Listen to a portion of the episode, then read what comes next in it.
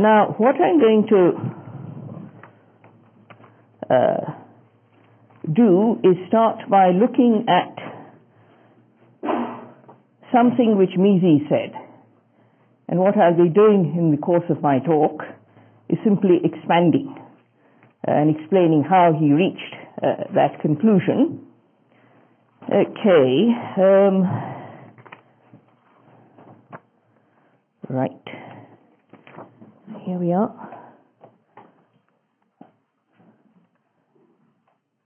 Can I put this put this up, please? What do I do? Uh-huh. Right. Okay.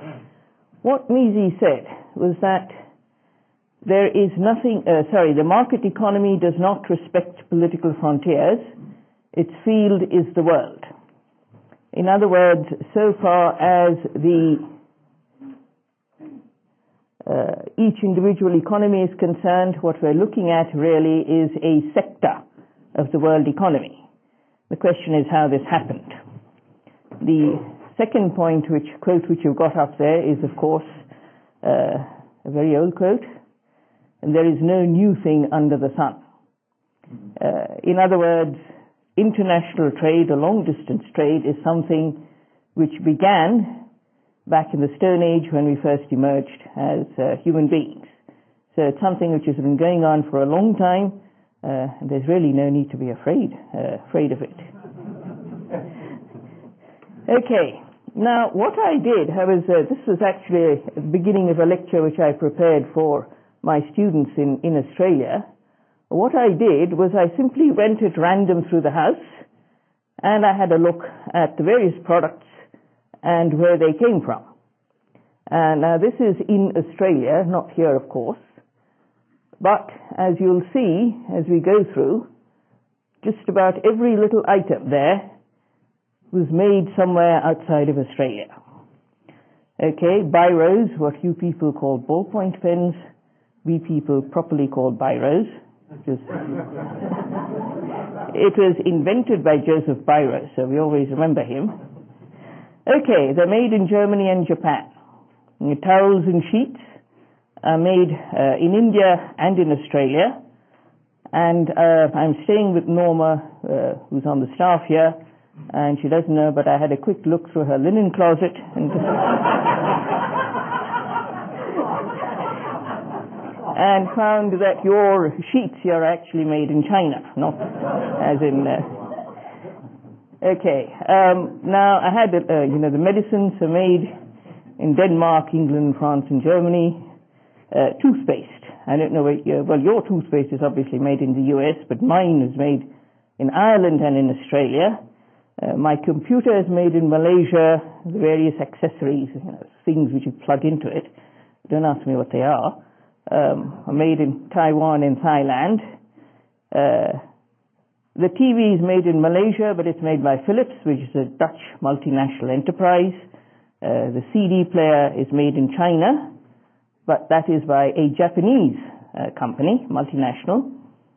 The nail clipper, for some reason, is made in the US. I don't know why. That's your specialism.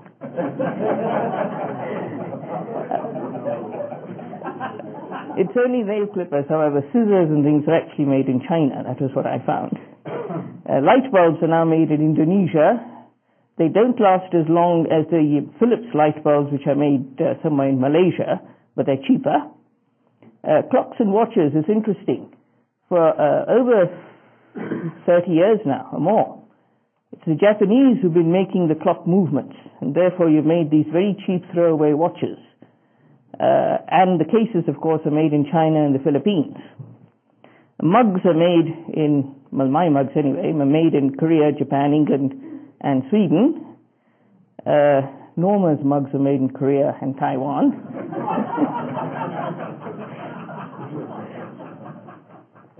um, the soap was made in Germany and Australia.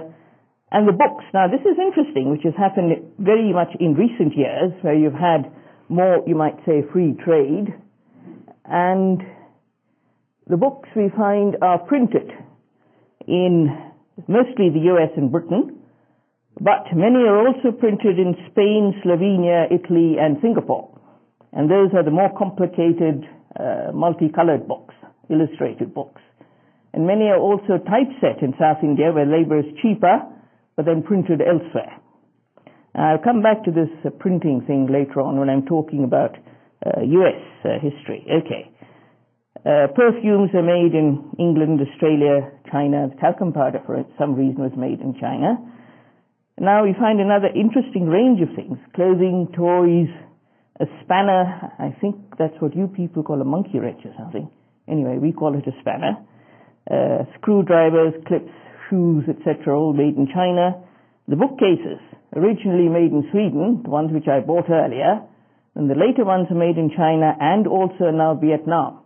It's now starting to produce furniture. At least we're getting it in Australia. Uh, Stools are made in Finland, pots and pans, Korea, writing pads, Indonesia. And then when you look at the electronics, the higher, uh, big ticket items, as you say, the reverse cycle air conditioner was made in Japan. The dishwasher was made in Italy, at least until it clapped out and I had to get a new one. Uh, the fridge is from Italy. The washing machine, very good. It's lasted for years and years and years. It's made in Japan and uh, the car is from Sweden, and that's because uh, my husband is very keen on uh, safety. Otherwise, most of our cars are made in Japan and now in Korea. All right, okay. How is Australia surviving with all these imports?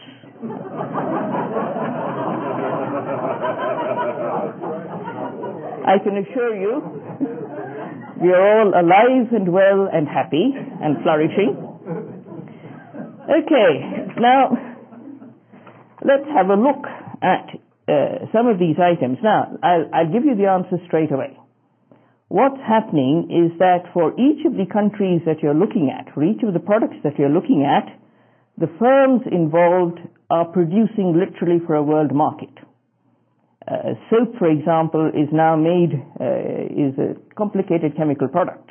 It's not as simple as it looks. And that is why you find the Germans uh, uh, world suppliers of soap because they have, since the late 19th century, they've specialized in the production of chemicals. Again, they're the world suppliers of things like fertilizers, pesticides, all sorts of chemicals everywhere. Even from the late 19th century onwards, in the US, you find that it was the German firms which were really the main suppliers of chemicals.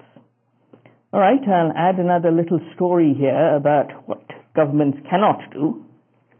First World War, all the German assets in the US were confiscated and handed over to American companies. 1918 onwards, guess what happened? The Germans returned to produce exactly the same things as they'd produced before 1914, the chemicals and so forth, and although the American companies had all the assets, they just could not compete. Mm-hmm. Second World War, the same thing happened again. All the German assets in the US were confiscated, handed over to American companies. Post 1945, what happened? The Germans returned.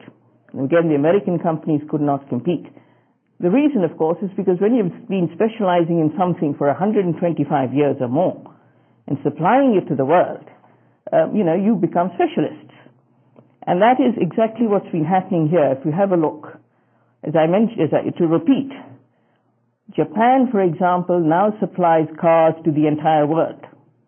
Now, if you can think of producing X, I don't know how many hundreds of millions of cars that is, and you think about the costs involved, reduction in costs when you're producing on that scale, uh, obviously uh, the world is going to get huge numbers of cars, all produced very cheaply and more importantly, what you're going to get is a much wider range of cars. In other words, more specialized for the different kinds of tastes, requirements that people have in different parts of the world. Uh, similarly with things like washing machines and computers and all these things, you get a range produced, uh, rock bottom costs because you're producing for the world. Uh, and therefore, again, range of, of, of uh, types available and of course much better quality. It keeps on improving year after year, uh, these products. Okay, so that's what, and you see here, the other point I want to make is that you get countries joining the world economy, as it were, becoming additional regions in the world economy. Vietnam now, now producing small uh, items of furniture. All right, another point I want to add is that China, the big bogeyman, is not a very large player, the world as a whole. You see all these other countries also part of uh, the world economy, and again, as I said, producing for uh, the world as a whole. Uh, China supplies uh, only 21% of Chinese exports come to the US. Uh, what is it, 89% or whatever, 79% go to the rest of the world. And why does the US get such cheap goods from China? Because China produces for the world as a whole. It's selling clothing to the world as a whole. Again, think in terms of reduction in costs, increase in range and variety, and therefore the US also benefits. All right, okay. Um, now, to reinforce this, to show what it is in reality, I thought we might have a look also at the cotton clothing. Uh, there's a jacket hanging up in Norma's laundry, and I peered into it. it made in Hong Kong, it said. Okay, so what does made in China mean? I'll tell you the answer in advance. It means made by the entire world. Even the US is involved. Okay. Right. Cotton clothing. Label says made in China. That's what the government requires. Made in China. All right. Well, you start with the clothing that's in your cupboard at home here in the US. And we then move on is that the only copy I have of that? Sorry, I haven't got my own copy. Okay, all right. The clothing in the cupboard here in the uh, in the U.S. All right. Next step. You still have American investment, American equipment, whatever required to produce it and put it in your cupboard at home. So you've got the people who are involved in the imports the retail shops, your wholesalers, etc., etc. The container ships which bring the goods from China to the US, they don't fly from the factory to your cupboard. Okay, those container ships are registered in Panama, uh, Liberia, Greece, Norway. In Greece and Norway, again, world suppliers of shipping services. Therefore, much cheaper than anyone else. Certainly much cheaper than either the Australian or the US uh, shipping services. God bless us. Okay, and the ships themselves are now made in Korea and Japan. The containers, I just looked it up, are made in the US and the UK. Uh, the labor on the ships comes from the less developed countries, the Philippines, various other less developed countries. Okay, if you go to the docks in China, the, the uh, clothing has to be taken to the docks. The lorries or the trucks are all made in Japan. Uh, the clothing factories are in China, the cloth is made in China, but where do the industrial sewing machines come from? Japan, Korea, and also the US.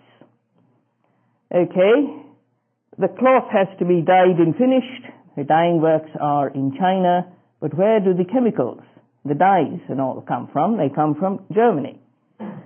You need buttons. Where do the buttons come from? Again, the factories are in China, but the machinery to make the buttons is made in the US and Taiwan, Hong Kong, and so forth. Japan is the world supplier of zippers. It's impossible to buy a non-Japanese zipper. So therefore you have best quality zippers, uh, you know, produced at the least possible cost because again, supplying gazillions to the world as a whole. Okay, um, Right. Now the cloth is woven and spun in China. Again, where does the machinery come from? It comes from Britain. Okay. The transport and the shipping of the machinery to China, again, your shipping uh, industry is involved. Uh, you have then the cotton dealers who supply the raw cotton to the factories. And the, fact, the farms producing the raw cotton are uh, Uzbekistan these days, China, Egypt, which produces the world's best cotton and has produced the world's best cotton since uh, the late 19th century, still continues to do so, and the US. All right, your government again. US cotton is produced at, I don't know, five, six, seven times the world price. So it's your subsidized cotton which is going to the Chinese factories to produce the cotton clothing which now comes back to the US. Uh, again, another little story. Um, earlier in the uh, 60s and 70s and 80s, uh, first of all, you had subsidized production of cotton in the US and therefore producing it, again, five or six times the world price. Then you had to sell it, so you had an export subsidy to sell it at the world price. Hong Kong factories bought US cotton at the world price, and then of course sold the cotton, uh, the clothing here in the US.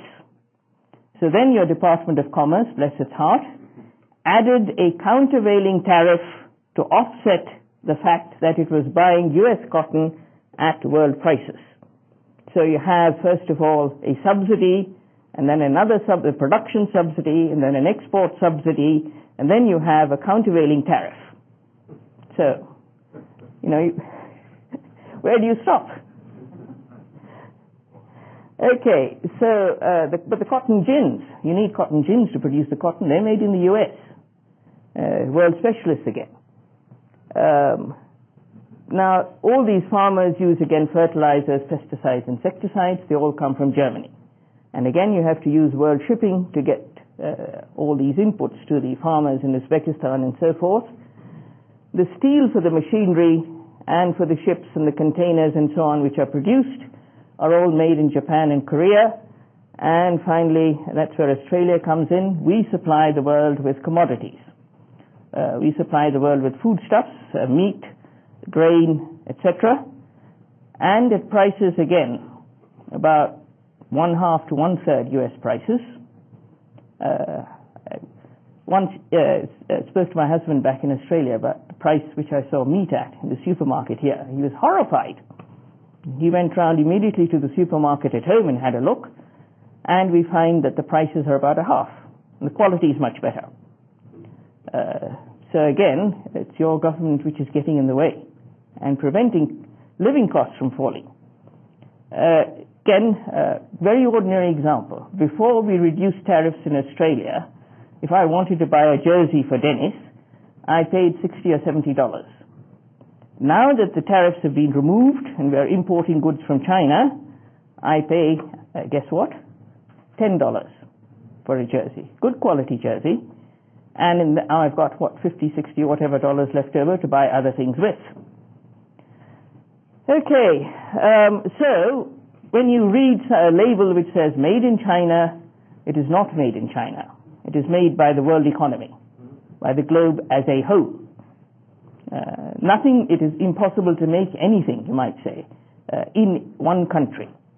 And that is why, as Mises pointed out, the, world, the market economy does not respect political frontiers. Its field is the world. And starting with the Stone Age and now year 2006, what we have is a world economy Okay, now, um, as I, we've already noticed that we've got uh, specialisms appearing, and the specialisms which have lasted well over a century, and therefore we get the, everyone gets the benefits of uh, specialized knowledge, uh, uh, improving techniques, building up of knowledge in particular areas. Okay, now you say, how are we going to compete with uh, all these other countries? The answer is, of course, you compete in producing goods that were not produced before. Uh, the uh, in, the resources which went into high co- high cost, low quality cotton fabrics in Australia now go into the production of other things, processed foodstuffs, for example, which we sell in Asia. And we can sell it in Asia because Asian housewives believe that there is no pollution in Australia. The food is very good quality. It is pure food and therefore they're quite happy to buy uh, you know, biscuits and things made in Australia. The other thing is, you notice that on that on the list there, I do have some Australian sheets. Now, what is the difference between Australian and Indian uh, household linen? The difference is in quality. So that the Australian mills now specialize in producing very high quality uh, clothing, fabrics, whatever. And the ordinary everyday things you buy uh, from China or India or wherever, whoever supplies it. And the same thing, the Swiss weren't able to do anything at all about the Japanese and other competitors. And so now instead of producing cheap watches, what they produce are very high quality, very expensive uh, watches that do all sorts of things, you know, tell you the time in about six different countries and uh, know, all sorts of bells and whistles. Um, so what's happened? The world as a whole has got a much wider range of goods. A range of cheaper watches if you want, and a range of very expensive, better quality watches that do all sorts of other things, if that's what you want. Okay, and uh, again, it's specializing in things which you alone can supply. Only the Swiss can supply a couple of hundred years worth of expertise in producing really good quality watches and watch parts. Uh, the Japanese produce mass, uh, low quality stuff. Okay, um, now, another point I want to make is, as I mentioned, the time period over which all this has been developing. I said the Stone Age. But also we have in the 19th century, 19th century, we have the development, real development of the world economy, and that is because the, US, the uh, Britain at that time followed a policy of unilateral free trade. All other countries, trading partners, restricted British imports, imports from Britain. Uh, even its own colonies restricted imports from Britain. New Zealand and the Australian colonies had restrictions on uh, British manufacturers coming in. And uh, we were supposed to be the British Empire. Uh, Whitehall could do nothing about it, of course, uh, because these were sovereign colonies. Contradiction in terms? No, it's, uh, it's exactly the re- reality. Okay, so as a result of that, what you had was therefore a large part of the underdeveloped world as well, which is part of the British Empire, following uh, the same policy of free trade. And in all of these areas, you had eventually the development of industries under both laissez-faire and free trade. The Indian cotton textile industry, in fact, is older than the Japanese. The first Indian cotton mill was opened in 1851 or 52. Uh, the first Japanese cotton mill was opened in 1860 something. So that the Indian cotton textile industry is older than the Japanese. Complete free trade, complete laissez-faire. And uh, it produced cotton yarn and therefore you had expansion in the handloom industry in India. And to this day, uh, the best textiles in the world are mill-made yarn hand-woven into uh, various sorts of textiles. Uh, the Indian textile industry also supplied cotton yarn to the handloom spinners in China. And so therefore the Chinese handloom industry expanded.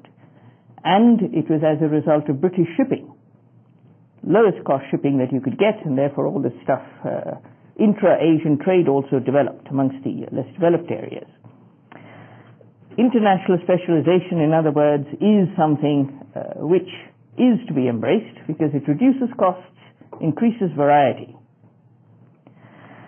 Okay, um, 20th century, of course, we had uh, problems, and that is mainly because of the increased role of government officials, and also because, uh, unfortunately, the increased uh, influence of the U.S., U.S. governments, and uh, Therefore, first of all, you raise trade barriers, and then you go around higgling about how you're going to reduce those trade barriers which you raised in the first place. Lots of work for bureaucrats, terrible for everyone else. Okay. Um, the expansion of trade in specialization in the 20th century, in other words, has been despite the WTO, despite GATT, despite all these uh, acronyms that bureaucrats produce. Right, okay, and of course you have the growth of multinational enterprises also as a part of the growth of international trade generally. The multinationals that survive are the ones which have been in, in existence actually since the late 19th century. Uh, and with the same specializations. The, Jap- the Germans produce chemicals and so forth. Uh, the Americans produce things like sewing machines. Uh, before 1914, the world's largest factory for producing sewing machines was the Singer Sewing Machine Factory in Glasgow. It uh, sold all over the, uh, the world. And if you look at what the American multinationals produce, it's things like uh, lifts, elevators, uh, cash registers, uh, and a whole range of similar things. So what you get, in other words, is again specialization in producing those things for which you have what the economists call comparative advantage, your own skills, which the rest of the world doesn't have. Right, okay. How much time do we have? Two minutes. Okay, can I stop there? Okay, any, um, ask for questions, I think. Hmm.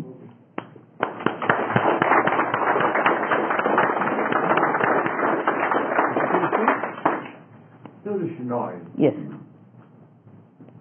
not once did you mention the word peace in globalization.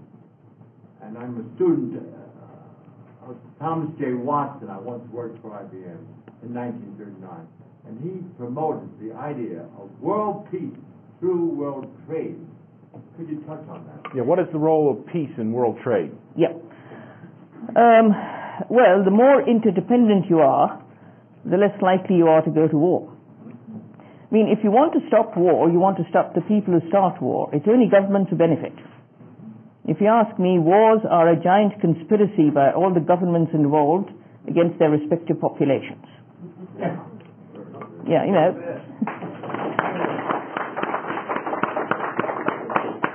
I mean, I can't get a jet plane to go and sort of bomb my neighbor, however much I might dislike him. the most I can do is, uh, you know, perhaps to shoot him uh, if I wanted to. Uh, it's only governments who have the resources to go to war, and it's only governments who benefit from war.